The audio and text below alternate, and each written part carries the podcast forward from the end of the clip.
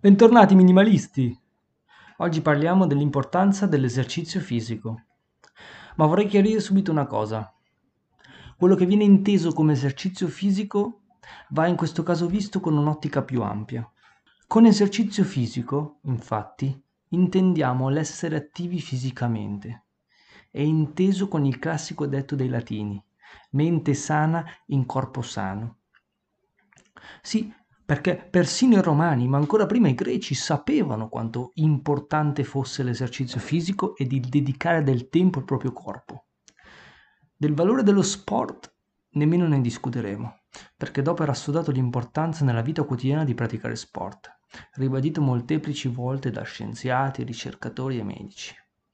Qua però entra in gioco il discorso di oggi, questo ampliare di cui parlavo prima, ovvero il concetto che l'esercizio fisico viene anche considerato come quello che quotidianamente facciamo nella vita. Se ad esempio riuscite ad andare a lavorare a piedi anziché utilizzare l'auto, non state già facendo dell'esercizio fisico? Anche il solo camminare è molto importante. In generale, più ci teniamo attivi, più stiamo bene con noi stessi, perché siamo pur sempre animali evoluti. Alla sedentarietà del fisico ci stiamo abituando nel tempo, ma non siamo nati storicamente sedentari. Basta ad esempio vedere le statistiche dell'incremento dell'obesità, causato sia dall'uso di cibi poco sani, ok, ma soprattutto dalla mancanza di esercizio fisico. Eppure alle volte ci vuole poco. Come vi dicevo prima, basta ad esempio sfruttare delle occasioni della giornata o se siete a casa iniziare con esercizi fai da te seguendo corsi online oppure anche uscire ed entrare in contatto con la natura.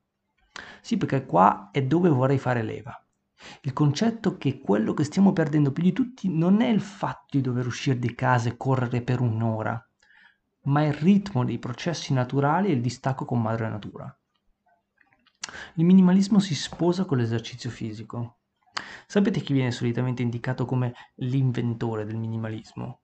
Il libro Walden, Vita nel bosco, di Henry David Thoreau, un libro che vi consiglio fortemente per i suoi fantastici contenuti. La vita nel bosco, l'esistenza minimalista del protagonista. L'esercizio fisico si esprime anche così, sfruttando quello che ci circonda, tornando ai nostri ritmi naturali, tornare a contatto con la natura, nell'orto, nei boschi, lavorare nella natura è esso stesso l'esercizio fisico. Nella storia comunque ci sono esempi di, di minimalismo a cui rifarsi, ad esempio uno dei movimenti più minimalisti della storia è il movimento monastico. Se ci pensate, la vita monastica è l'estremizzazione totale del minimalismo. La vita di semplicità di che questi uomini sceglievano ed ancora oggi in misura minore scelgono. Il lavoro nella natura, nei campi, nei boschi, i prodotti naturali, i cicli naturali, le piante officinali e le erbe, l'immensa conoscenza botanica dei monaci. Ecco cosa intendono con esercizio fisico i minimalisti, essere attivi fisicamente, dedicare del tempo a se stessi.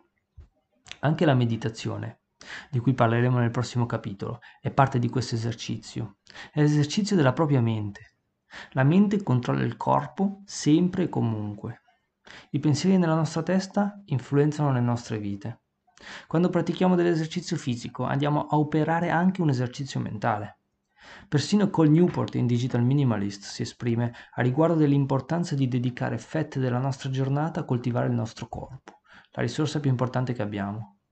Credete di non avere tempo? Questo perché riempiamo momenti della nostra giornata con attività inutili e superflue, come lo scrollare i social. Se provate a fare un calendario della vostra giornata e della vostra settimana ed inserite attività che volete fare, riuscirete a farle. Se da questo calendario avete escluse attività superflue. So che non è semplice, ma senza dedizione non si ottiene nulla nella vita e questo vale anche per il saper gestire le proprie attività e dedicare tempo a noi stessi. La chiave di lettura è sempre quella con cui abbiamo iniziato.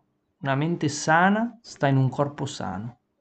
Pensate soltanto a quanto antico è questo detto.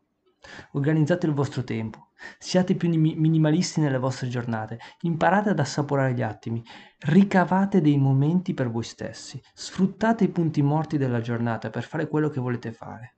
Smettete di essere trascinati e sballottati qua e là, senza libertà di scelta. L'esercizio fisico è molto importante.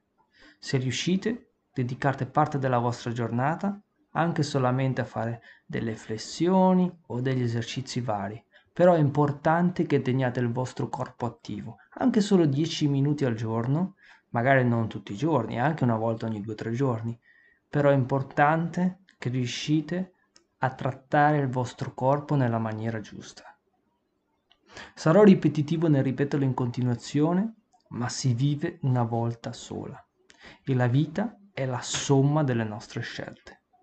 Nel prossimo episodio parleremo della meditazione. Grazie per essere passati. Un saluto dal minimalista.